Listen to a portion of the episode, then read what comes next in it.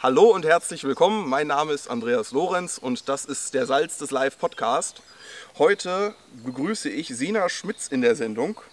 Sina hat ein Studium in sozialer Arbeit abgeschlossen und arbeitete mit Kindern und Jugendlichen, unter anderem auch mit Flüchtlingen, Obdachlosen und psychisch Erkrankten.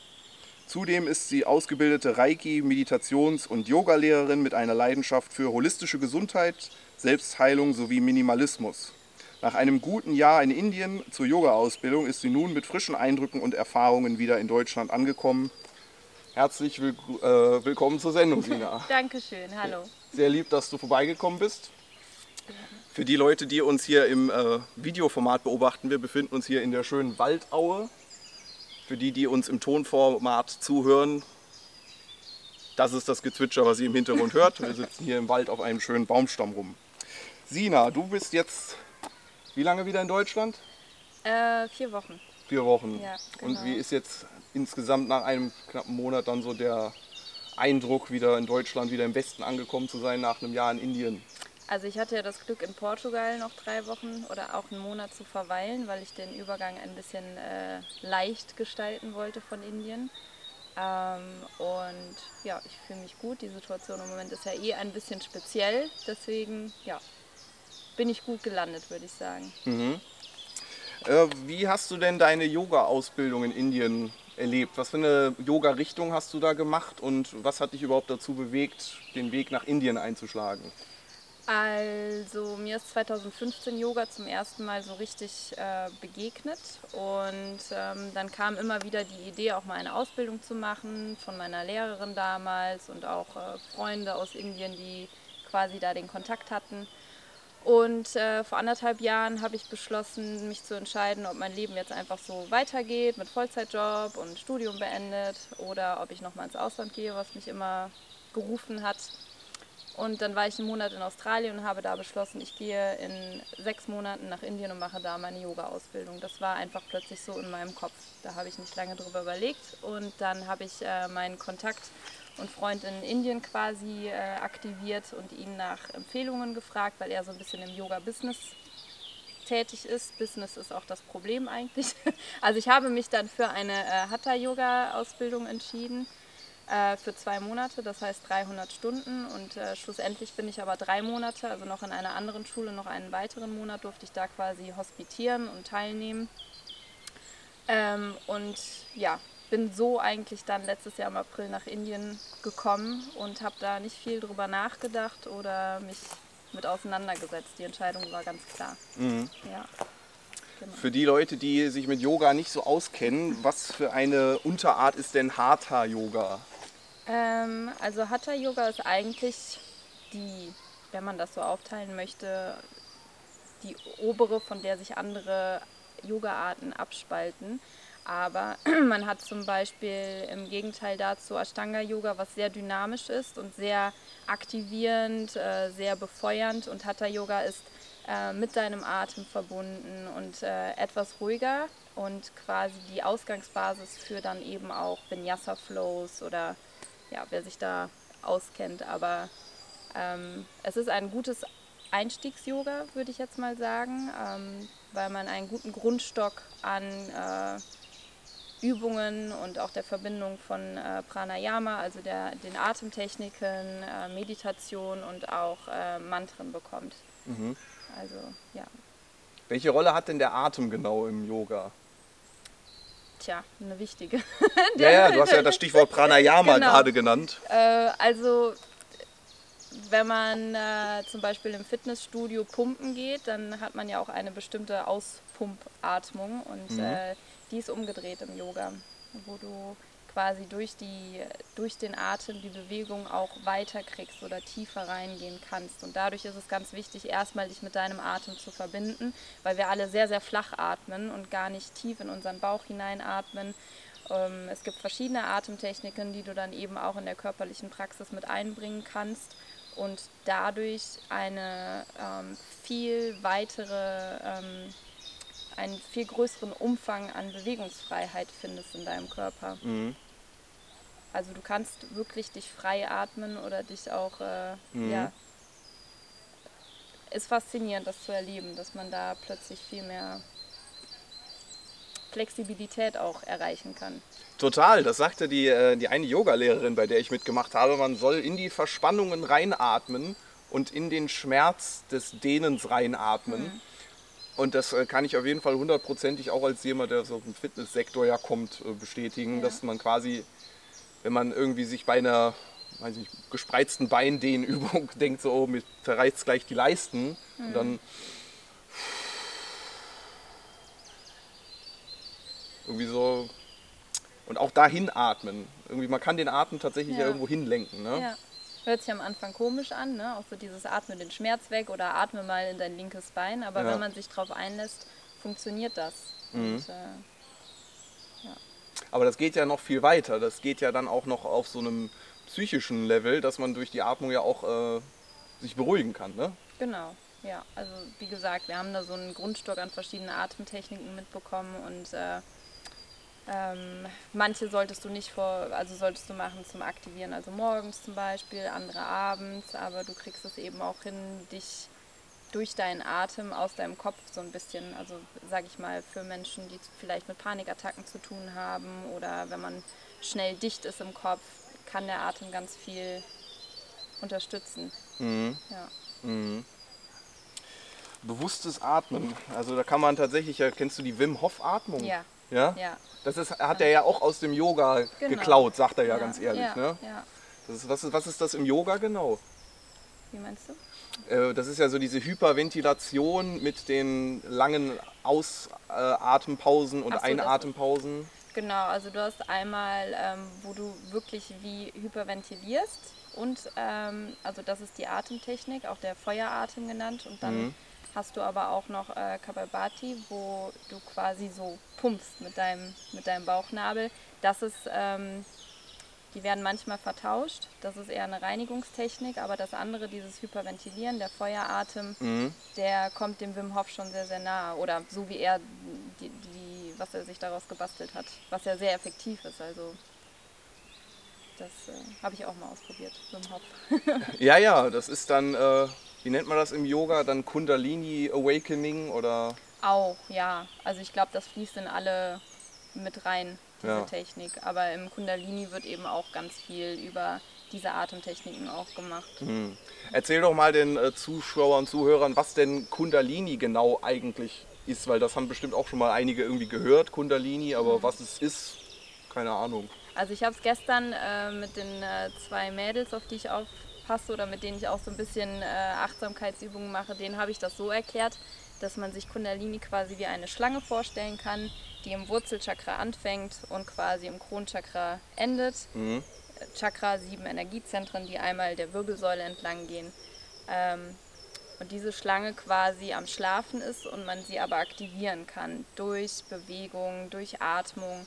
Und wenn diese Schlange quasi aktiviert durch uns durchgeht und die Chakren auch offen sind, also alle sieben Energiezentren, dann kann die Energie sich super verteilen und dann hat man im besten Fall eben auch ein offenes Kronchakra und Mhm. äh, auch nochmal ganz andere Erfahrungen auf einem anderen Level ähm, außerkörperlich, sage ich mal. Also es ist so die schlafende Energie in uns, die auch erweckt werden kann. Die das Ziel ist eigentlich zu erwecken. Es gibt ja viele Ziele, auch im Yoga, was Leute sagen, was sie damit bewirken wollen. Und ja, also es, mir wurde, einer meiner Lehrer hat gesagt, er hat eine Frau kennengelernt, die ihr Kundalini erweckt hat und er meinte, das hat man gemerkt, die war auf einem ganz anderen Level unterwegs. Mhm. Ich war auch auf einem anderen Level unterwegs, aber nicht stetig. Also bei manchen Kundalini-Sessions mit meiner Lehrerin, das war dann schon, dass man danach, und ich weiß nicht, ob es an der Atmung lag, ob an dem Ganzen, was wir gemacht haben, aber du hast schon gemerkt, da ist was passiert.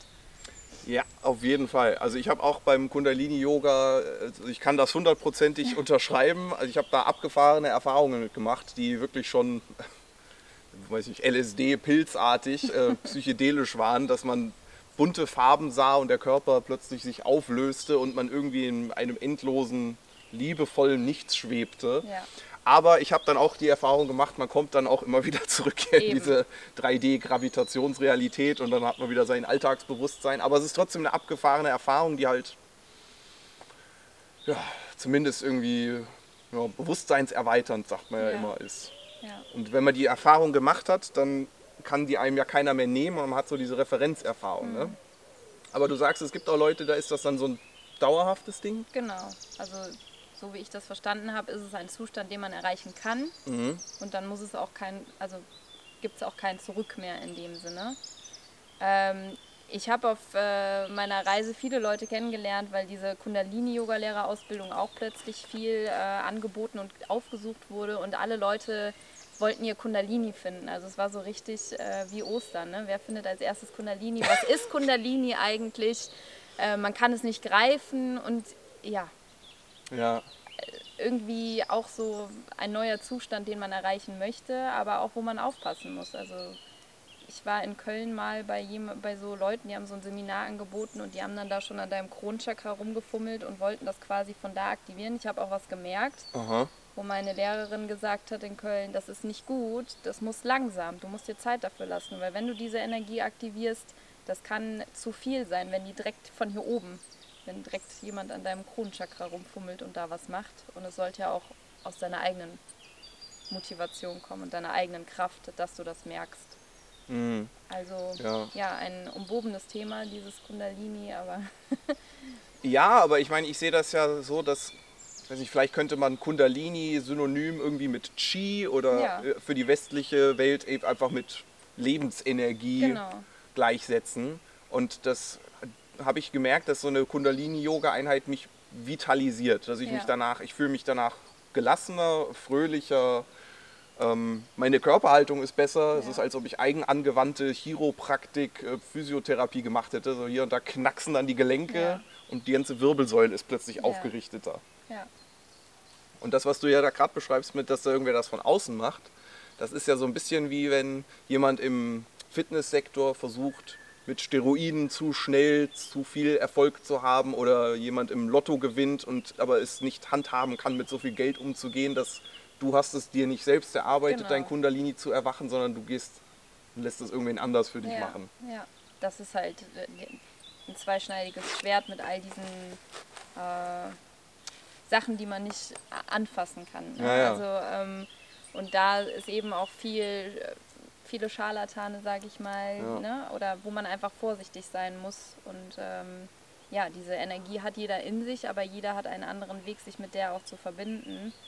Und äh, ja, deswegen Ja, genau. Und so der, der westliche Ratio-Mensch, der würde vielleicht auch, damit das irgendwie für die Leute vielleicht dann nicht zu abgefahren ist oder für die, die für so abgefahrene Sachen nichts über haben, dass es vielleicht ein bisschen bodenständiger ist, könnte ja auch einfach sagen, dass deine Wirbelsäule ausgerichtet ist und dann wieder die Nervenbahnen genau. vernünftig durchlaufen und jetzt Ja. wieder Signale in deine Arme und Beine kommen können und dein Brustkorb ist aufgerichtet und deine Lunge kann vernünftig arbeiten, dein Zwerchfell kann vernünftig arbeiten, dein Gehirn kann vernünftig arbeiten.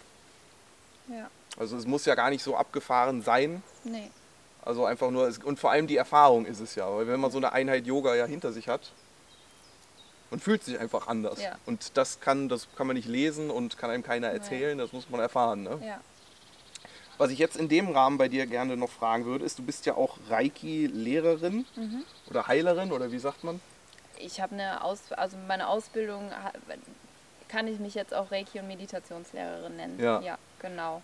Rei- Reiki könnte man das jetzt auch, äh, das ist ja so eine Art energetisches Heilen. Ja. Könnte man da jetzt auch sagen, dass du da dann die Kundalinis der anderen in irgendeiner Form beeinflusst? Oder was genau ist Reiki? Wie funktioniert Reiki? Also Reiki ist quasi auch eine Form von Lebensenergie, allumfassende Lebensenergie. Ne? So, das kannst du halt in alle, das kannst du Prana nennen, das kannst du Chi nennen.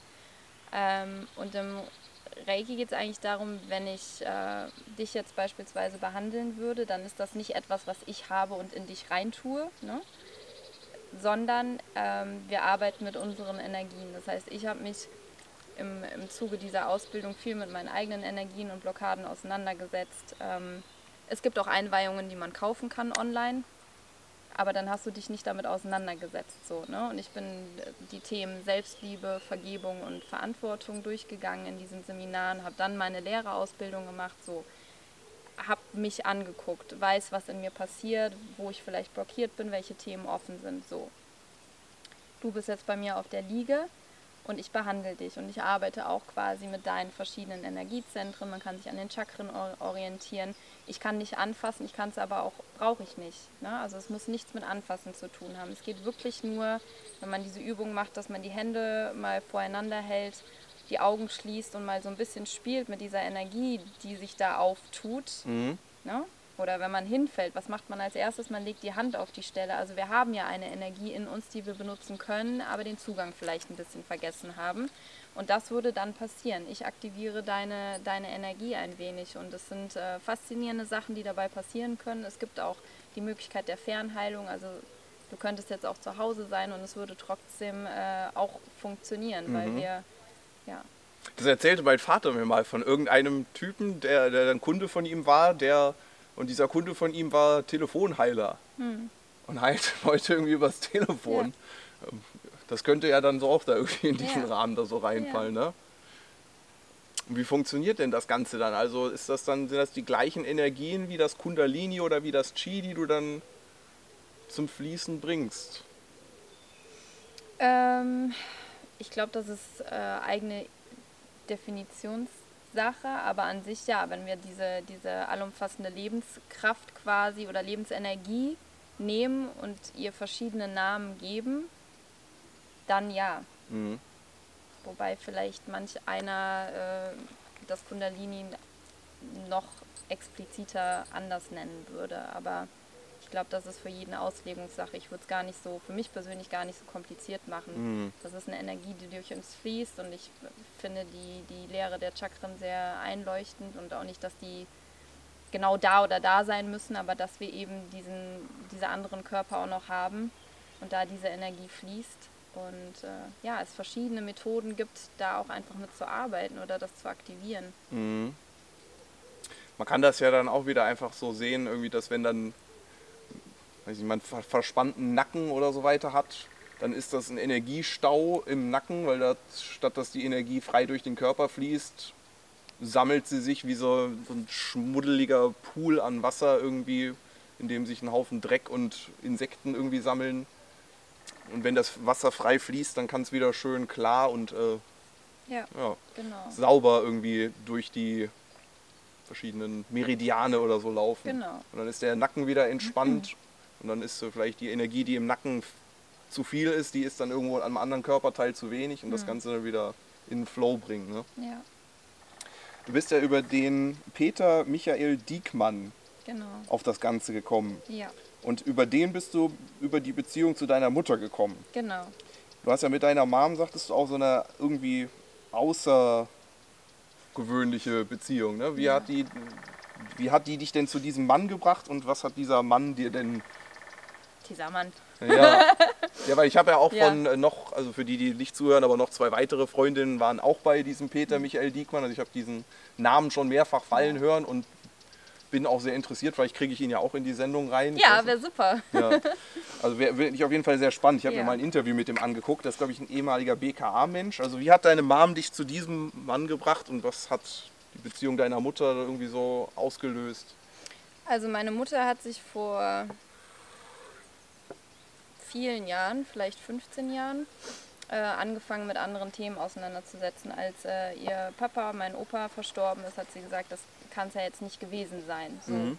Und hat sie auf den Weg gemacht und, glaube ich, völlig unbedarft bei diesem Seminar angemeldet, ohne zu wissen, was ist Reiki, was ist. Ne? Aber es war ein Seminar in der Nordsee. Und dachte sie, okay, ist schön. Dann ist sie dahin und hat halt auch ihre Reiki 1, 2, 3 gemacht und sich in dem Bereich eben auch ja, weiter interessiert und äh, hatte ich damals nicht so diesen Zugang zu. Ich wusste immer, Mama macht irgendwas. Ich war ja auch noch recht jung. Deine Mutter war auch eigentlich gelernte Krankenschwester. Genau. Ne? Das heißt, kommt aus dem klassischen schulmedizinischen genau, Wesen. Genau, genau, ja.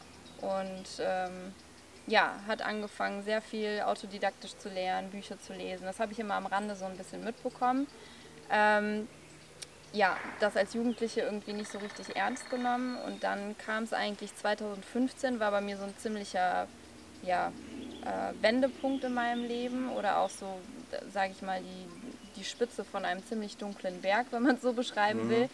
Und da kam meine Mama eines Tages und meinte, hör mal, der Peter gibt eine Lesung direkt um die Ecke in einem kleinen Dorf bei uns.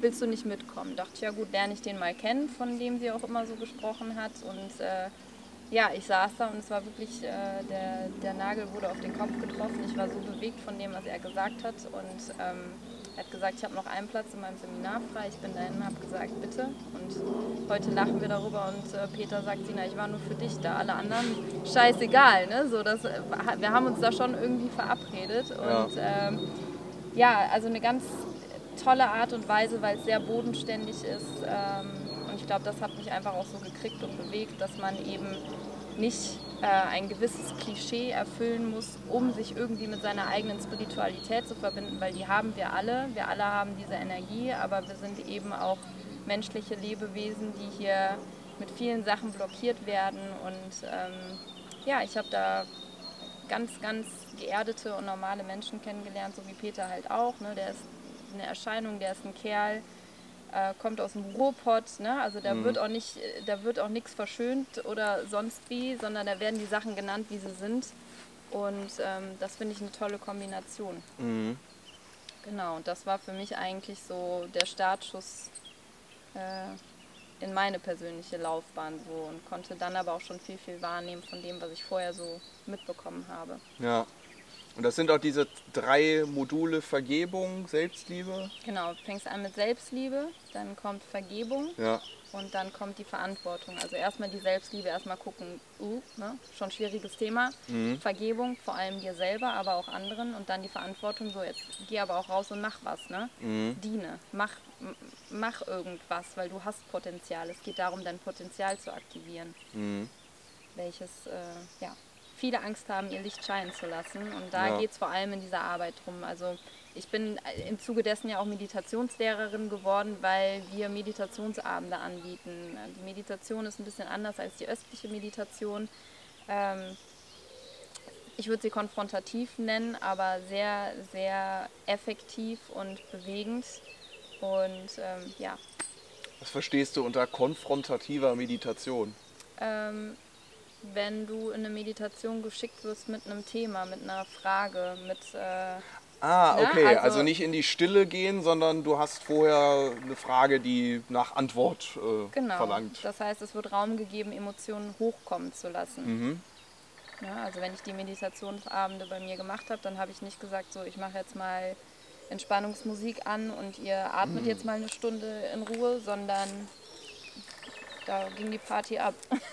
Ja, das glaube ich dir. Ich hatte dir ja auch vorhin, bevor wir hier das Ganze aufgezeichnet haben, ja auch von dieser Chat-Geschichte, dieser den Dämonen ja. quasi Liebe geben Meditation, die ich in meiner therapeutischen Episode viel praktiziert ja. habe. Das ist ja dann so ein bisschen das, ja, dass angucken. man genau, dass man dem dem inneren Schweinehund oder den inneren Dämonen quasi begegnet, statt ihnen davon zu laufen.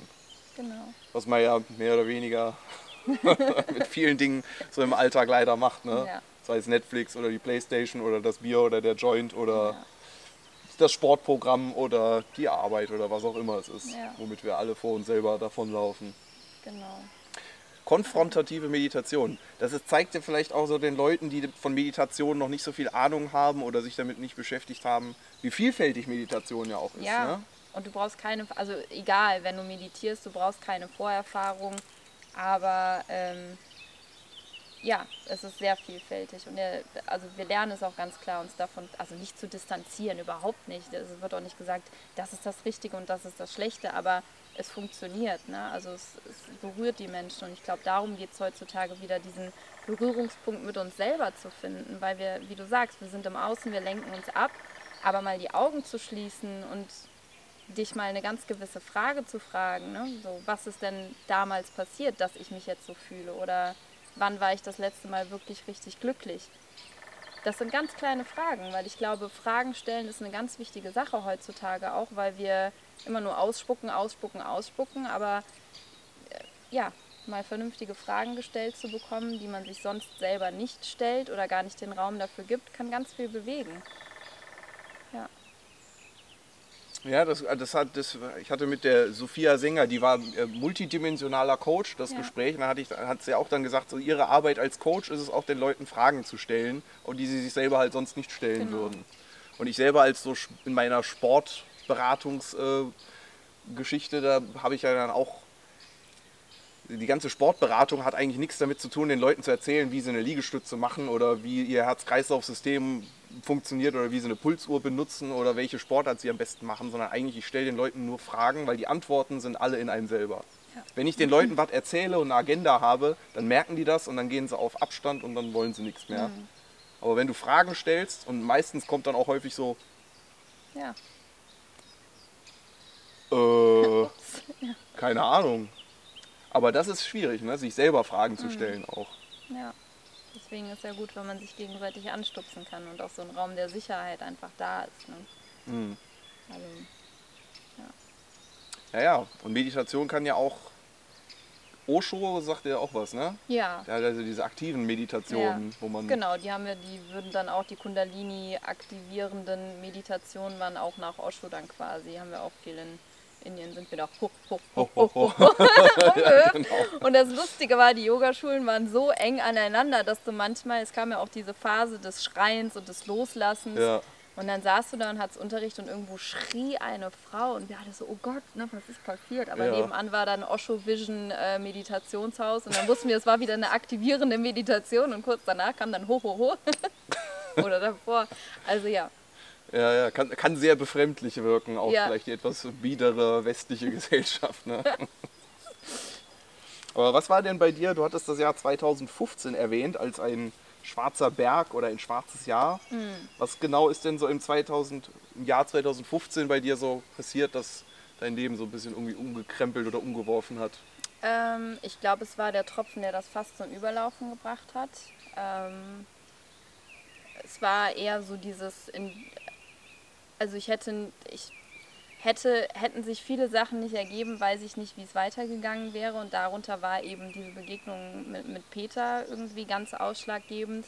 Auch, dass ich mein Studium begonnen habe. Aber es haben sich Themen zugespitzt, die schon immer da waren, aber die zwei Jahre davor waren sehr ausschlaggebend. Ich hatte vor meinem Sozialarbeitsstudium hatte ich Fitnessökonomie angefangen zu studieren, bin in kürzester Zeit sehr in diese Fitnesswelt rein, habe mich da komplett identifiziert, habe eine krasse Diät gemacht und wurde über mein äußeres Erscheinungsbild sehr also innerhalb von einem Monat habe ich so viel Lob bekommen von außen herum, dass ich dachte, dass ich daran festgehalten habe. So diese, ich wurde ganz klassisch konditioniert in kürzester Zeit. Die Diät war vorbei, ich hatte keinen Bezug mehr zum Essen und bin in so eine, ein sehr tiefes Loch, was diese Essthematik reingerutscht, die eigentlich schon immer vorher da war, aber da war es super extrem und ich glaube, das war mit einer der Punkte, wo ich meinen Bezug zu mir selber, zu meinem eigenen Gefühl, zu meiner Selbstwahrnehmung komplett verloren habe. Auch weil plötzlich dieser Hype, also dieser Sommer war wie so ein Hype. Und dann bin ich ja von, habe ich das, ich habe dieses Studium gekündigt, ich habe die Arbeit gekündigt. Es war alles weg, was Ja. ich innerhalb von sechs Monaten, ich, auch ein Freundeskreis, der plötzlich weg war. Ähm, und ich habe das alles ganz dunkel in Erinnerung und wollte so fest an diesen Körper halten, den ich damals hatte, dass ich äh, ja auch leider Sachen äh, gemacht habe, die nicht besonders gesund waren. Wir haben einen kurzen Schnitt, weil die, Batterie, äh, die, die Kamera auf Standby gegangen ist. also du warst gerade bei dem Selbstbild, was an dem Körper sehr gebunden war, dadurch, dass die Leute dir von außen her das Signal gaben, Ja, dass du würdig warst. Und genau, du bist gut genug, so, eigentlich genau so ein Glaubenssatz quasi. Ja. Anhand der Äußerlichkeiten. Genau, und ich kenne das Ganze auch noch zur Genüge aus meiner Zeit, wo ich damals aus der Pummelphase in die Ja. Schlankheitsphase reinging und plötzlich dann mir im Sommer auf dem Volleyballfeld die Leute so sagten so, oh, guck mal hier, früher warst du dick und jetzt hast du Mhm. ein Sixpack. Und ja, plötzlich möchte man das nicht mehr vermissen, ne? Ja. Die Angst davor, dass sich was verändert und wie geht es danach weiter. Mhm. Ja. Insofern, aber da ist ja dann wieder die, der Unterschied zwischen Fasten und so weiter aus gesundheitlichen Gründen versus Fasten, um abzunehmen, damit man gut aussieht für andere. Genau. Ja. Die Fastenunterschiede quasi. Mhm. Oder? Ja, also Fasten generell auf gar keinen Fall zum Abnehmen. Als, also das kann ein gutes Hilfsmittel sein, aber ähm, Sollte nicht der Zweck an sich sein. nee, ne? es sollte nicht der Zweck sein, weil es ist quasi unsere älteste Medizin, die wir sozusagen haben, nicht zu essen. Mhm. Wurde schon von vielen schlauen Menschen viele Jahre zurück auch immer umworben. Oder wir haben ja auch nicht ohne Grund die Fastenzeit ne, aus alten Schriften. Ähm, deswegen kann diese Fasten, Fastenperiode für physisch wie auch psychisch absolut heilsam sein, wenn man sich aber auch richtig beliest oder mit seinem Arzt sich abspricht oder es gibt ja auch Fastenexperten. Äh, ich habe mich viel belesen und äh, ja, diese Diät, die irgendwie einen Fasten, fa- eine Fastenform hatte, aber nicht richtig, es war halt ein Hungern, weil man trotzdem noch gegessen hat und äh, ja, Fasten hat da definitiv bessere Vorzüge, aber man muss auch mit dem richtigen Mindset rangehen. Ja, da gibt es ja, ich bin ja selber praktizierender Intervallfaster Mhm. und äh, würde das jetzt nicht propagieren, aber ich finde für alle, die das in ihr Leben gut integrieren, ist das eine Mhm. schöne Sache. Wie stehst du dazu? Äh, Intervallfasten fand ich auch immer sehr spannend und äh, vor allem so diese im Schlaf. Persönlich habe ich gemerkt, wenn ich vor dem Essen nichts schla äh, vor dem Essen, vor dem Schlafen nichts esse, dann vor dem Essen, äh, Schlafen nichts esse, dann äh, habe ich einen viel besseren Schlaf, weil mein Magen nicht beschäftigt ist, ne? sondern es können diese generellen Sachen passieren. Ähm, aber Intervallfasten ist für mich persönlich mit meiner Geschichte, dass ich ähm, mir viel verboten habe und dann eher so in diese Binge-Bulimie-Richtung äh, abgedriftet bin, musste ich persönlich das ein bisschen beobachten und gucken, wie funktioniert das, wenn ich mir das in einem gewissen Zeitraum ver verbiete und dann habe ich dieses 8-Stunden-Fenster, wo ich essen kann, dass ich wieder das Gefühl zu meinem natürlichen Hunger verliere und dann einfach nur, weil ich essen darf, alles reinstopfe. So. Ähm, zudem habe ich gestern ähm, an einem Webinar teilgenommen äh, zum Thema die weiblichen Hormone und auch auf den weiblichen Zyklus hingehend. Und da hatte sie äh, angedeutet, dass die Studien zum Intervallfasten eigentlich nur mit äh, Männern gemacht wurden. Das weiß ich jetzt nicht, fand den Aspekt nur interessant. Und dass ähm, die, der, der weibliche Haushalt, Energiehaushalt, Hormonhaushalt da vielleicht auch darauf reagiert, ähm, wenn man fastet. Dass man das auch nicht außer Acht lassen sollte, wenn man quasi seinen Hormonhaushalt in äh, Balance bringen möchte, wenn es da Schwierigkeiten gibt. Ähm, aber ich versuche schon ein gewisses Fenster offen zu halten, in dem ich nicht esse. Aber ja, 16 Stunden nicht zu essen. Ich habe es manchmal geschafft, aber wie gesagt, ich bin da eher in so eine sehr zu strikte Richtung gegangen und deswegen habe ich gesagt, ich lasse es locker. Ich muss erstmal wieder zu meinem eigenen Gefühl zurückfinden. Wann hat mein Körper Hunger? Wann möchte ich essen? So in die intuitive Richtung, bevor ich wieder nach strikten Regeln lebe. So. Naja, okay. Kann ich mir vorstellen, dass Frauen vielleicht da hormonell nochmal sensibler auch sind Ja. als Männer, weil Frauen da generell ja mehr mit Schwankungen zu tun haben. Genau. Ja. Und man kann natürlich auch, also Intervallfasten ist ja auch, du hast gerade 16 zu 8, glaube ich, genannt als Zeitfenster. Ich habe es ja etwas größer, dass ich sage, ich habe teilweise 20 zu 4 Stunden Fasten oder 22 zu 2 oder so, so weiter schon. Aber da kann man ja auch so, also für die, die nicht wissen, was das ist, man isst eine längere Zeit nichts und dann isst man wieder was. Ja. Aber also relativ einfache Geschichte, wenn es einfach darum geht, äh, Fettverbrennung am Laufen zu halten. Ja. Und ich finde es auch praktisch, weil man nicht den ganzen Tag ständig essen muss, weil ich erlebe immer die Leute um mich herum, die ständig, ständig kracht der Blutzuckerspiegel Ja. runter, alle zwei Stunden und ich esse den ganzen Tag nichts, mache Ja. Sport und bin den ganzen Tag aktiv und habe keinen Hunger und finde das ziemlich angenehm. Es ist auch absolut empfehlenswert. Also die Leute schlafen weniger, wenn sie weniger essen. Also Essen ist ja auch ein totales Füllmaterial. Ne? Mhm. Und auch dieses einmal am Tag Essen hilft. Auch Leute, die da wirklich tief, weiß ich, kennst du Sadhguru? ja, ja. Ne? Der sagt auch, ah, ich bin faul geworden, ich schlafe inzwischen drei bis vier Stunden pro Nacht. Eigentlich schlafe ich nur zwei, ich esse einmal am Tag. Ne? So, Ja, ja. Ähm, da da gibt es schon eine Wissenschaft zu, die absolut Sinn macht. Wir essen viel zu viel, dauerhaft, absolut. Also deswegen sich da einfach mal ein bisschen wieder auf Null zu setzen, da kann so ein Fasten oder Intervallfasten, ob man jetzt äh, ein, eine Mahlzeit am Tag macht oder 16,8 ist, glaube ich, so das gängige Modell oder damit wurde es bekannt, ist halt gut über die Nacht machbar, ne, ob man jetzt Abendessen weglässt oder Frühstück. Also ja, solange Ja. es sich halt stimmig für den Körper anfühlt. Und wenn du, ne, wie du sagst, wenn du, wenn das für dich perfekt funktioniert, du hast Energie, ja. super. Ja, ja.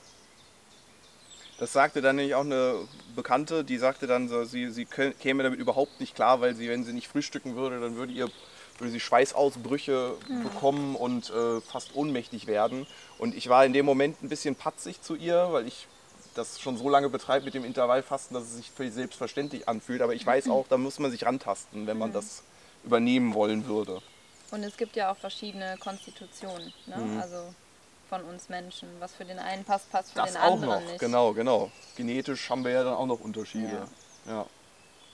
Ich würde bei dir gerade aber gerne nochmal äh, ein anderes Thema anschneiden, weil du ja mit den Kindern auch viel arbeitest. Ja. Und jetzt würde mich ja interessieren, ich hatte ja auch vor, vor zwei Interviews äh, mit dem Christian Haas, der ja. Drogenprävention bei Kindern und Jugendlichen mhm. angeht, also das Thema Achtsamkeit mit Kindern und Jugendlichen. Wie mhm führst du das denen denn nah? Wie offen sind die da? Ähm, wie handhabst du, wie führst du es denen? Ja, wie bringst du es denen bei? Ähm, also meine Intention, das überhaupt zu machen, war, ähm, dass ich in der Arbeit mit den Erwachsenen, auch in den Meditationsabenden und in den Seminaren, die ich begleitet habe, mich gefragt habe, warum muss man überhaupt, weil ich war mit einer der Jüngsten mit Mitte 20, warum muss man erst äh, in so einen emotionalen Crash kommen, in der Mitte oder gegen Ende des Lebens? Warum muss erst so ein Schicksalsschlag kommen, dass man sich mal umdreht und guckt, hm. So, und es waren immer die Glaubenssätze, die man aus der Kindheit bekommen hat, mhm. sei es äh, unwissentlich von den Eltern, sei es von den Lehrern, wie auch immer. Warum geht so viel Potenzial verloren über all die Jahre, wenn man nicht am Kern ansetzt. Und das war so meine Überlegung. Ich möchte das, weil ich immer mit Kindern gearbeitet, ich finde immer mit Kindern arbeiten hört sich so, also Zeit verbracht. Ich habe mhm. mit Kindern Zeit verbracht, äh, auch in, eine, in, einem Arbeitskontext ähm, und würde es so gerne einfach versuchen, schon sie stark zu machen. In die ersten sieben, sieben Lebensjahre sind so wichtig von der Prägung her, ähm, und Schule ist unumgänglich, der Umgang mit anderen Menschen ist unumgänglich, man kann nicht alles nur zu Hause festhalten, aber ich glaube, das, was man stark in der Wurzel mitbekommt, das, ähm, das wird dich nie verlassen, egal wie man mal irgendwie was für Ausflüchte hat. Und ähm, ja, da hat sich einfach alles gefügt und ich konnte im kleinen Rahmen quasi wie kleine Workshops äh, machen mit den Kindern. Wir haben das oft über ein Wochenende gemacht und dann spielerisch. Also das Thema Reiki hat die total begeistert, äh, quasi eine eigene Zauberkraft zu haben ne? ne? oder diese eigene Energie. Und die sind so offen dafür, weil die, die, die, die, die kommen nicht mit einem logischen Kopf dran und sagen, was ist das dann? Ne? Mhm. Sondern die probieren aus und die spüren das. Da ist noch so viel Unbefangenheit, ähm, sodass die dann direkt am Abend der Mama, die Kopfschmerzen hatte, die Hände aufgelegt haben und das so übernommen haben. Ähm, Meditation ging auch super. Kann man spielerisch machen, aber man kann auch einfach sagen, wir setzen uns jetzt mal hin und konzentrieren uns auf unseren Atem. Das nehmen Kinder super an. Ähm, ich muss jetzt auch sagen, dass das immer in einem Kontext war mit recht äh, ähm, ja, friedlichen Kindern oder nicht aus einem Problemkontext, sage ich mhm. jetzt mal. Ähm, wobei ich glaube, in kleinen Gruppen das auch einfach machbar ist und auch umsetzbar ist das auch Kindern näher zu bringen, die vielleicht äh, ja, mit einem etwas krasseren Background kommen, ne? wie der Christian das vielleicht dann auch erfährt. Ähm, ja, Yoga-Übungen zusammen machen, den Körper irgendwie erfahren, das geht alles spielerisch, aber Kinder haben da auch einfach schon diese eigenen Fähigkeiten, also die normalen Bewegungen, dass sie das gar nicht, das muss man gar nicht Yoga nennen, sondern lass die mhm. rumspielen, die machen das schon, ne? die können ja, noch ja. in der Hocke da sitzen. Ähm, aber wir haben auch viel Raum für Kreativität gehabt, weil ich glaube, dass auch dieses Schaffen und selber machen und Sachen verarbeiten auch durch Kreativität einhergeht.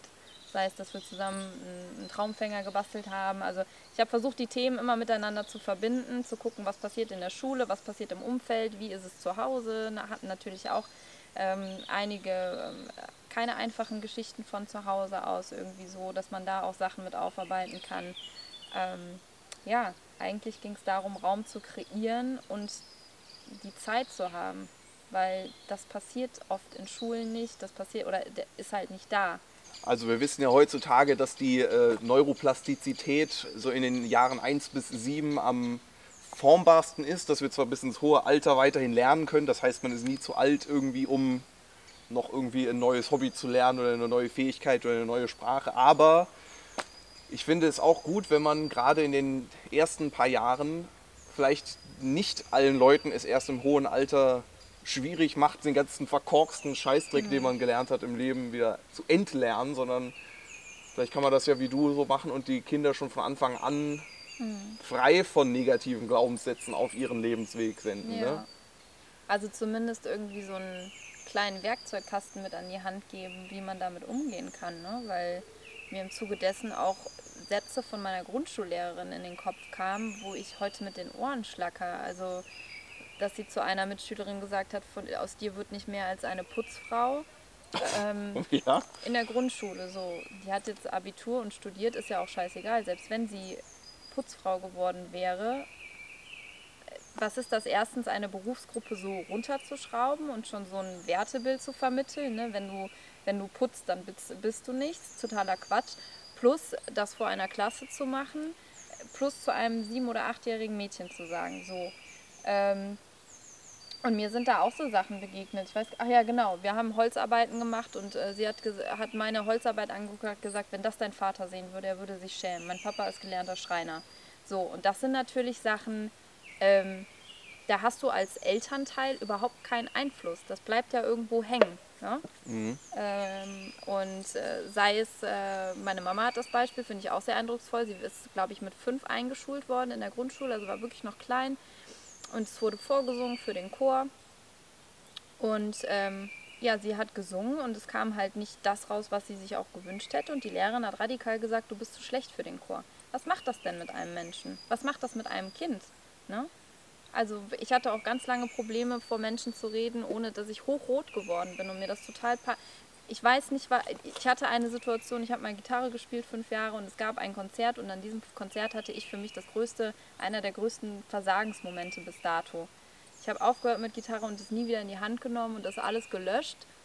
Ähm, und bis ich diese, diese Lehrerprüfung gemacht habe als ähm, Reiki- und Meditationslehrerin, müssen wir auch eine Abschlussarbeit machen und ich spreche vor einer Gruppe, ich muss mit 24 Leuten auf einmal agieren und da kam aber wieder diese, diese positive Belegung davon, etwas vor Leuten zu machen, ohne davor Angst zu haben. Ne? Mhm. Ne? Also so, wir können uns ja auch wieder äh, reprogrammieren sozusagen. Ja. Aber quasi den Kindern schon was mit an die Hand zu geben, was passiert, wenn ich sauer bin oder mich schäme oder muss ich mich überhaupt schämen, da vielleicht auch irgendwie zu sagen, gut, ich merke das und ich kann aber jetzt auch das und das machen und in, in zwei von zehn Fällen funktioniert es vielleicht und sie erinnern sich dran. Ne? Mhm. Ich habe da ähnlich im, im, in meiner Therapie-Episode, da bekamen wir ja dann auch unter anderem so Dokumente, wo man täglich Tagebuch führen musste. Wie fühle ich mich denn heute? Was waren drei Dinge, die heute gut liefen? Was waren drei Dinge, die heute schlecht liefen? Was für neue Verhaltens- und Denkmuster möchte ich mir gerade angewöhnen? Was für Verhaltens- und Denkmuster möchte ich mir gerade abgewöhnen? Und dann hatten wir so ein Handbuch dazu. Also es war wahnsinnig umfangreich. Und äh, das war von so einer Psychologin irgendwie erstellt, die irgendwie Zen-Meisterin auch ist. Also hatte so viel so Zen-Schlag in der ganzen Geschichte dabei. Und ich habe mir währenddessen, als ich in dieser Therapiegeschichte da saß, gedacht, warum habe ich das nicht schon in der Schule gelernt? Ja. Ja. Und warum muss ich das jetzt lernen als jemand, der psychisch erkrankt ist, mit ein paar anderen, die anscheinend auch psychisch erkrankt sind? Ja.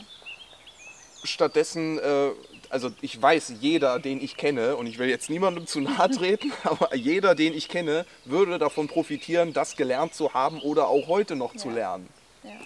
Und ich finde ja dann auch, du hast das gerade mit den kleinen Kindern und der Bewegung so schön gesagt. Mhm. Und ich kenne das auch, dass viele Leute, wir mussten dann, als, als Trainer musste ich vielen Leuten die Kniebeuge beibringen. Mhm. Ein Kind muss so eine Kniebeuge nicht beibringen. Nee. Ein Kind kann eine Kniebeuge. Ja. Also wenn man da schon von vornherein einfach den Kindern die Werkzeuge an die Hand gibt. Ja, oder vielleicht, also weil es ist heutzutage schwierig, das zu minimieren, was sie zerstört, was diese Werkzeuge zerstört oder diese mhm. Natürlichkeit, ne? Weil wir werden ja kom nicht komplett, aber wir werden schon stark entfremdet, je nachdem, welche Schulform wir aufsuchen, je nachdem, in welchem Setting wir groß werden. Ähm, eigentlich haben wir ja alles in uns. Das ist ja das Traurige. Ne? Eigentlich kommen wir so weise und so reich auf diese Welt als, mhm. als kleines Kind. Und da müssen wir wieder hin zurückfinden, weil dazwischen kommt diese Blockade. Und ähm, ja, Am besten so früh wie möglich. Dann hat man nämlich. ja, ja. Also ich meine, nichts kommt von nichts, aber ähm, so. Was möchte ich sagen? Ja, also manchmal braucht man eben auch den steinigen Weg, um eben dann auch die Blume blühen lassen zu können. So, ne? Also äh, aus der Dunkelheit ins Licht. Aber es wäre schön, den Kindern das von vornherein zu ermöglichen, mhm. da gestärkt zu sein. Ja, ja, auf jeden Fall. Ich finde dann auch einfach, dass die Leute wieder ein, in dieses Gefühl der Eigenmacht irgendwie mhm. kommen. Weil in der Schule lernst du ja, ich weiß nicht, wie weit sich das Schulsystem geändert hat heutzutage. Vielleicht hat sich schon ein bisschen geändert zu meiner Zeit oder zu deiner. Da war es mhm. ja noch mehr so, mach das. Ja. Und dann kriegst du äh, noch, dann machst du das und dann ist da jemand, der das bewertet. Das ja. hast du gut gemacht, das hast du schlecht gemacht. Genau. Meistens hat man es schlecht gemacht. Ja. Und weil man es gewöhnt ist, oh ja, das, ich habe es immer schlecht gemacht, dann gewöhnt man sich an, ich mache das immer schlecht. Ich weiß noch, ich habe mir den Glaubenssatz, äh, egal was ich mache, ist es eh verkehrt. Mhm. Das war ein hartnäckiges Ding. So mittlerweile habe ich mir angewöhnt, so egal was ich mache, es ist auf jeden Fall irgendwie das Richtige. Mhm. Im großen kosmischen Plan, ja. selbst wenn es gerade Käse ist, dann war es eine Lektion. Mhm. Ja, aber das ist einfach eine völlig andere Lebenseinstellung, wenn ja. alles, was ich mache, verkehrt oder alles, was ich mache, ist schon irgendwie richtig. Ja. Mhm. Das stimmt, ja. Du hast hier das Zitat, das hatte ich mir aus dem, was du mir vorab hier geschickt hattest. Hör auf, Sachen zu machen, die sich nicht gut anfühlen. Mhm. Das finde ich auch ein ganz spannendes Konzept, weil das geht so ein bisschen einher, was ich mit hier der Sophia, der multidimensionalen mhm. Coachin, da besprach. Die hatte das Alignment before Action. Mhm. Wie würdest du denn, oder ja, wie würdest du das irgendwem naheführen, der, der keinerlei Ahnung von seiner Beziehungs- oder Gefühlsebene, Gefühlsebene eher hat? Hör auf zu machen, was sich nicht gut anfühlt. Also ich glaube, egal wie weit man von sich selber irgendwie entfernt ist, hat man schon ein Gefühl das fühlt sich gut an, das fühlt sich schlecht an, ich fühle gar nichts. Ähm, und es ist immer leichter aus der Situation oder aus der Retro-Perspektive sowas zu sagen, als wenn man selber in der Situation drin ist. Aber ich glaube gerade, dass so ein, so ein Tool wie Meditation oder sei es ein Spaziergang im Wald, also wirklich einfach mal in die Stille und ähm, in die Ruhe zu kommen, dann kann man sich solche Fragen fragen aber nicht, wenn man gerade mitten auf einem Konzert ist oder im Zimmer laut Musik hört oder äh, mit der Person oder der Situation ist, sondern einfach mal ein Stück raustreten und dann auch den Mut haben, das durchzuziehen, auch wenn man vielleicht denkt, hm, ne, inwieweit verändert sich die Situation, aber ähm, was sich nicht gut anfühlt, dient dir nicht. Ne? Und ich glaube auch, dass wir wenn, wenn das so der, der, der rote Faden, der Lebensweg ist, den man halt leider nicht sieht, man immer mal mehr und mal weniger da drauf ist. Ne? Aber mal mehr, weiter links, mal weiter rechts. Aber umso mehr wir darauf hören, was uns gut tut und was nicht, werden wir auch da sein und dann werden Krankheiten verschwinden, es werden äh, sich unsere Gedanken verändern, es werden sich unsere Gefühle verändern und das Leben wird sich auch verändern. Ne? So dieses klassische Frag danach, was du möchtest das kann funktionieren, aber dafür musst du ein gewisses Alignment haben. Ne? Mhm. So. Und ähm, das wird dir aber, es wird niemand an der Tür klingeln und sagen, du musst jetzt etwas ändern oder du fühlst dich jetzt schlecht. Wie gesagt, man fühlt ja, wenn irgendwas vielleicht nicht so ganz richtig ist, sich nicht stimmig anfühlt. Und da würde ich, glaube ich, um das um da reinzuhorchen, immer sagen, setz dich mal in eine stille Ecke und dann wird es wahrscheinlich schon hochkommen äh, weil du gar nicht still sitzen kannst, weil du gar nicht mit dir sein kannst. ähm, geh mal spazieren, aber lenk dich nicht ab und dann hab so eine Konversation mit dir selber. Ja. ja das wären, glaube ich, so die einfachsten Mittel. Das einfach mal so, ja, checking in. Ne? Ja. ja, da habt ihr es gehört mal wieder. Die Stille ist wie üblich das Geheimnis. Weniger ist mehr, ja. Ja, ist aber so, ist aber so, total. Also, ähm, ich habe dann auch gar nicht gewusst, was ich mit dem Gefühl machen sollte. Mhm. Ne? So, was, was, wie, was ist das Gefühl? Die gehen mir nur auf die Nerven. Ich will die nicht fühlen. Mhm. Wie, wie, was soll ich mit denen anfangen? Also das muss man teilweise, viele Leute, und ich zähle mich dazu, mhm. ich habe mich so von mir selbst entfremdet, gefühlsmäßig, dass ich äh, mit einem Gefühl überhaupt nichts anfangen okay. wusste. Und das ist, äh, ich, ich, weiß nicht, wie vielen anderen das so geht. Ich denke, es geht relativ vielen mhm. so, weil die ganze Gesellschaft irgendwie drauf gepolt ist, sich von sich selbst abzulenken. Ja. Also ich glaube, da viele müssten es wahrscheinlich auch mühselig, vielleicht etwas mühselig für den Anfang wieder erlernen, wieder auf sich zu hören. Mhm. Weil das Konzept, wenn man nämlich diesem nachgeht, also das ganze Leben läuft viel besser. Ja. Ja, weil also wie, wie viele Menschen beschweren sich über ihren Job und ich will jetzt nicht hinstellen, dass es äh, einfach ist, mal eben so den Job zu wechseln, aber wenn du seit 20 Jahren über deinen Job wechselst und noch 30 Jahre in diesem Job verbringen wirst, dann wird sich auch nichts ändern. Aber vielleicht gehst du einfach mal ein kleines Risiko ein oder eine kleine Anstrengung und änderst das und es wird sich so viel anderes ändern. Ne? Also es ist ja auch die Bequemlichkeit des Meckerns, aber was sich nicht, wenn, wenn du es wirklich ernst mit dir meinst und es fühlt sich etwas nicht gut an, dann lass es verdammt nochmal sein.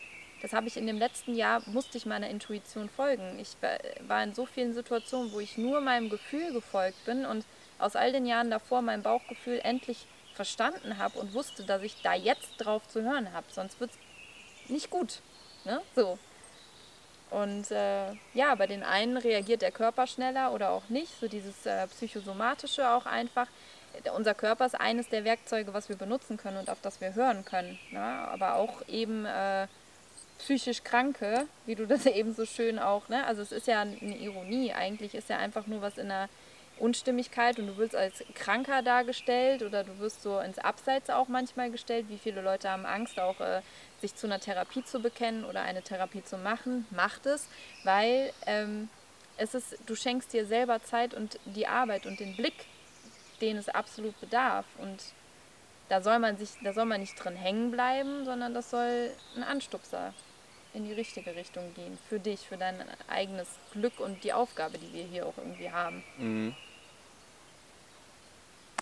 Ja, und es muss ja auch nicht unbedingt äh, der Psychotherapeut sein, sondern es kann ja sein, dass irgendwer, wenn irgendwer ganz gut irgendwo in seinem Leben eigentlich so sich positioniert hat und denkt so, ich bin nur, es gibt zwei, drei Baustellen, an denen ich gerne arbeiten ja. würde, dann reicht es ja auch, wenn man sich irgendwie in so einen so Life-Coach oder sowas ja. mal für drei, vier, fünf Sitzungen anheuert, der einem einfach mal halt, wie wir das vorhin gesagt haben, andere Fragen stellt, als man sich selber immer stellt. Ja. Ne?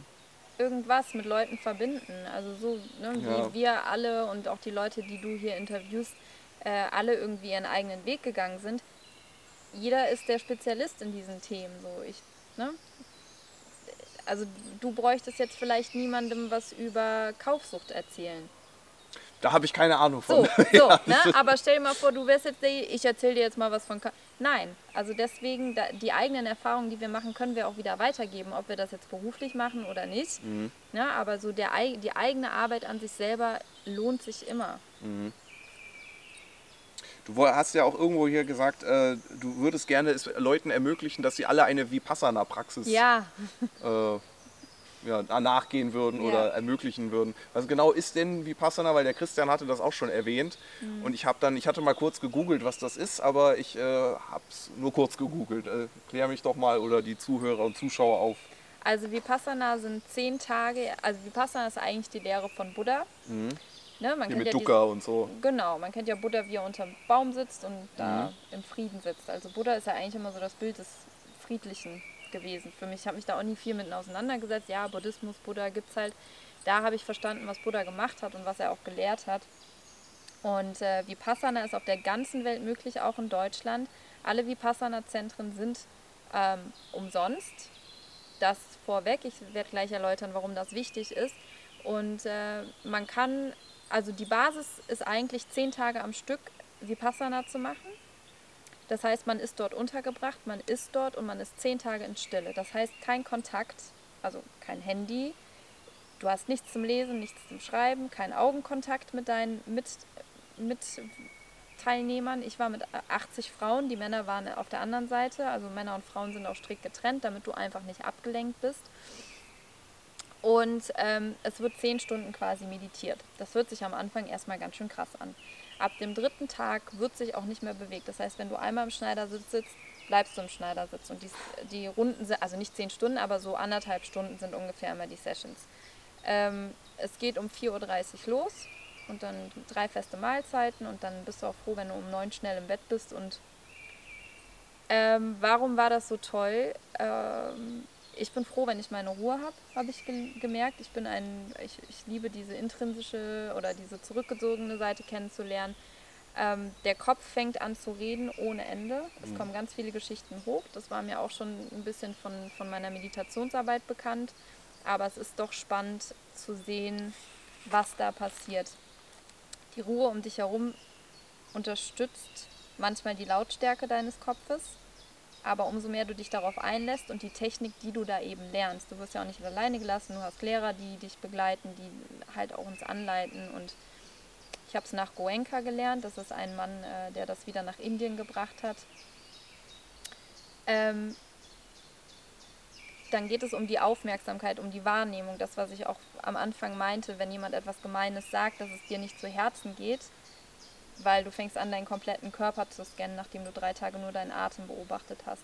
Und wenn deine Beine irgendwann wehtun, dann weißt du, der Schmerz wird vergehen. Es geht alles vorbei. Und du wirst dich da jetzt nicht drauf einschießen. Das ist eigentlich so dieses, du bleibst komplett im Moment. Und du scannst vom Kopf bis zu den Zehen deinen ganzen Körper, überall fühlt sich was anderes an und du beobachtest es nur ohne Bewertung. Mhm. Ähm, warum ist es wichtig, dass es nichts, nichts kostet? Damit äh, das Ego auch nicht angestellt ist, so von wegen, ich habe da jetzt Geld für bezahlt, warum gibt es jetzt nicht das Essen, was ich erwarte oder warum ist das äh, Bett nicht weich genug? So. Und äh, du kannst spenden, um es den anderen zu ermöglichen. Aber ähm, ja, es ist für mich eine der eindrucksvollsten Sachen in dieser Reise gewesen, weil es hat nichts gekostet. Es kann jeder machen. Es ist für jeden verfügbar und es kostet nichts. Ne? Mhm. Und es wird so viel verkauft einfach. Du musst erst das machen und erst das, aber ja. Es gibt auch Leute, die brechen ab, aber die meisten haben nicht abgebrochen und ich habe viele dort kennengelernt, die schon ihr drittes oder viertes Vipassana gemacht haben und ähm, eigentlich sind alle begeistert, die es zehn Tage durchgestanden, durchgestanden haben, in Anführungszeichen. Und äh, es ist harter Tobak manchmal. Also mhm. Tag, Tag 4 und 7 sind heftig, wurden von vornherein gesagt. Es war auch so. Du ja, bist mit dir. Und das ist das, wo wir, glaube ich, am meisten Angst vor haben und deswegen so gute Konsumenten sind. Ja, ja, auf jeden Fall. Ich habe letztes Jahr dann, habe ich mir selber einfach mal so auferlegt, so ich mache jetzt mal eine volle Stunde Meditation. Und zwar nicht irgendwie noch schöne Meditationsmusik auf die Ohren und nicht gemütlich aufs Bett legen, sondern ich habe mich äh, auf eine Bank gesetzt, Kerzen gerade. So, okay. Timer, in einer Stunde bimmelt das Ding, Augen zu. Mhm. Das war die längste Stunde meines Lebens. Ja. Und also das war wirklich schlimmer als jede Sportsession, die ich mhm. jemals gemacht habe. Ich habe das seitdem noch ein paar Mal gemacht und es geht dann einfacher. Aber eine volle Stunde in der aufrechten Haltung, im Sitzen, meditieren, ist immer noch eine Herausforderung auf jeden Fall. Aber dafür sind 10, 20, 30 Minuten kein Problem mehr. Mhm.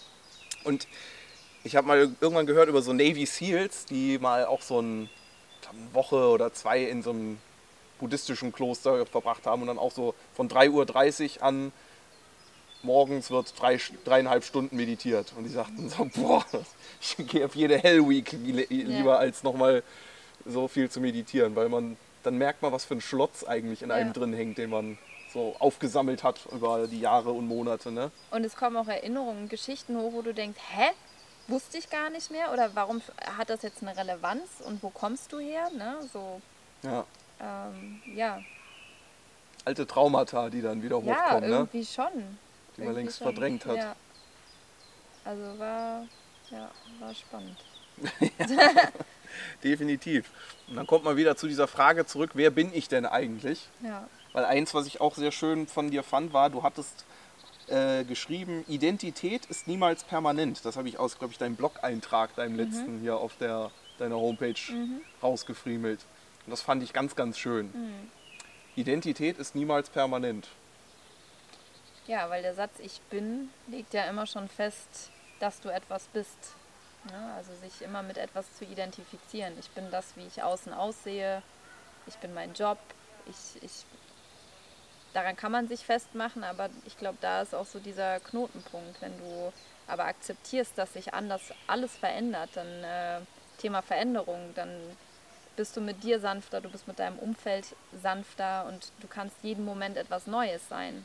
Also nur weil ich äh, ja, nur weil ich gestern vielleicht noch gerne laufen gegangen bin, heißt das nicht, dass ich heute noch ein Läufer bin und dass ich nicht etwas machen kann, was dem total konträr ist. Ne? Oder Langstreckenläufer und äh, Sprinter. Mhm. So, um jetzt mal ein Beispiel zu geben. Und ähm, ja, alles ist in einem stetigen Prozess, in einer ständigen Veränderung und nichts bleibt irgendwie gleich.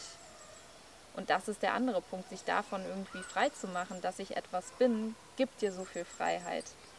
Ja, weil, also ich weiß noch früher, also gab es die Hip-Hopper, da gab es die Rocker, ja, ne? dann gab es die genau. Techno-Leute, ne, ne, wir sind aber hier ja. und hier. Also so, es wurde sich immer positioniert, was auch wichtig ist, wenn man groß wird, aber es schränkt dich so ein, es schränkt dich so ein und das irgendwie gehen zu lassen, bringt einen enormen Raum, den man erfahren darf und ja.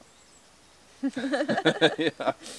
Das ist die große Feststellung, dass wenn man sich fragt, wer bin ich denn, erstmal feststellt, ich habe keine Ahnung. Mhm. Und dann kommt die ultimative Wahrheit, dass ich bin. Nichts. Nichts und alles. Ja. Aber das ich, man, sobald man an ich bin irgendwas dranhängt, ist man im Raum der, sagen wir mal, Illusion. Ja. Oder der zeitlich beschränkten Dinge. Genau. Vielleicht bist du jetzt während des Fußballspiels ein Fußballer, mhm. vielleicht bist du jetzt während des Konzerts ein Musiker, aber dann bist du morgen bei deinen Kindern zu Hause ein Vater und ja. dann bist du auf der Arbeit ein äh, Kaufmann oder was mhm. auch immer. Ja. Identität ist niemals permanent. Das fand ich ein sehr, sehr schönes Zitat auf jeden Fall. Und ich bin, diese Aussage kann man immer treffen, wenn man auf ja. der Suche nach Wahrheit ist. Genau ja, auch als Einstieg zur Meditation, wenn man dort sitzt, sich auf den Satz zu konzentrieren, ich bin, ich bin, ich bin. Ja. Anstatt ein, nur aufs Ein- und Ausatmen. Und alleine diese Feststellung, dass da kein drittes Wort kommt, ist für die erste Meditation schon ganz spannend. Kann man mal ausprobieren für zehn Minuten. also ihr habt es gehört, probiert mal zehn Minuten lang, wenn euch zu viel Hirnbrassel abgeht, immer wieder ich bin zu sagen und dann zu schauen, was denn dann passiert, passiert kommt. Genau. und in dem Sinne, Sina, ich glaube, da haben wir doch eine ganze Menge spannender Themen ja. heute angerissen und besprochen. Ja. Ich danke dir sehr herzlich, dass danke du dir. in die Sendung gekommen bist. Namaste.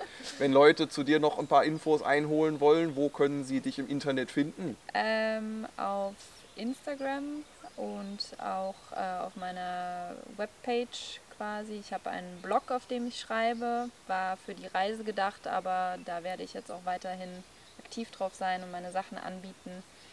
Ähm, können wir vielleicht verlinken. Ansonsten www.soul-healing-yoga.com. Ähm, genau. Und Instagram als? Äh, unterstrich Sina unterstrich Leo. Wunderbar. Genau. Packen wir unten in die Beschreibung rein. Ja, super. Und danke an alle, die uns zugeschaut, zugehört haben. Vielen Dank. Bis bald. Tschüss.